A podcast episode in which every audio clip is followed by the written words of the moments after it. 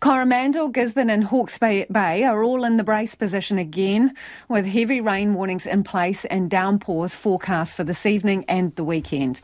As a precaution, residents of between 30 and 40 homes in the already smashed Esk Valley have been asked to evacuate. And the Defence Force is on standby in case more people need to get moving. There is a severe thunderstorm watch in place for Hawke's Bay for eight hours from 4am tomorrow morning. As we go to air, heavy rain is lashing Northland with slips and flooding, affecting Wellsford, Mangawhai, Mahurangi East, South Head and Topuni. Auckland is on notice too with a severe thunderstorm warning issued this afternoon. Police are urging people to avoid non essential travel following reports of multiple slips and flooding in Waitemata North.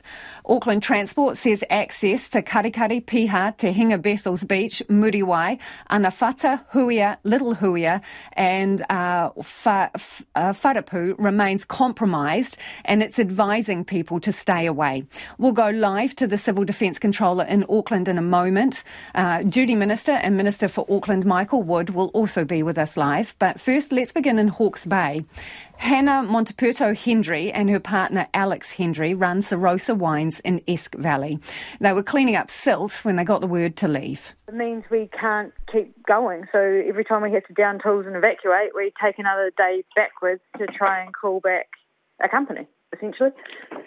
But I understand the evacuation and respect it because they're trying to save lives that are alive, right? So there's no angst on our behalf. It's we support an evacuation. Greg Miller from Linden Estate Winery has turned his restaurant into a kind of welfare hub in the last week, feeding those coming in to clean up and supporting those able to stay in their homes. He had hoped to be able to stay in his home, which had been untouched in the cyclone. My biggest concern, people have been talking talking about it like locals, is why the salt is going up the road. Why is it all going up to where, where the two rivers combine and if we do get a severe storm again, all that stuff comes back down here again.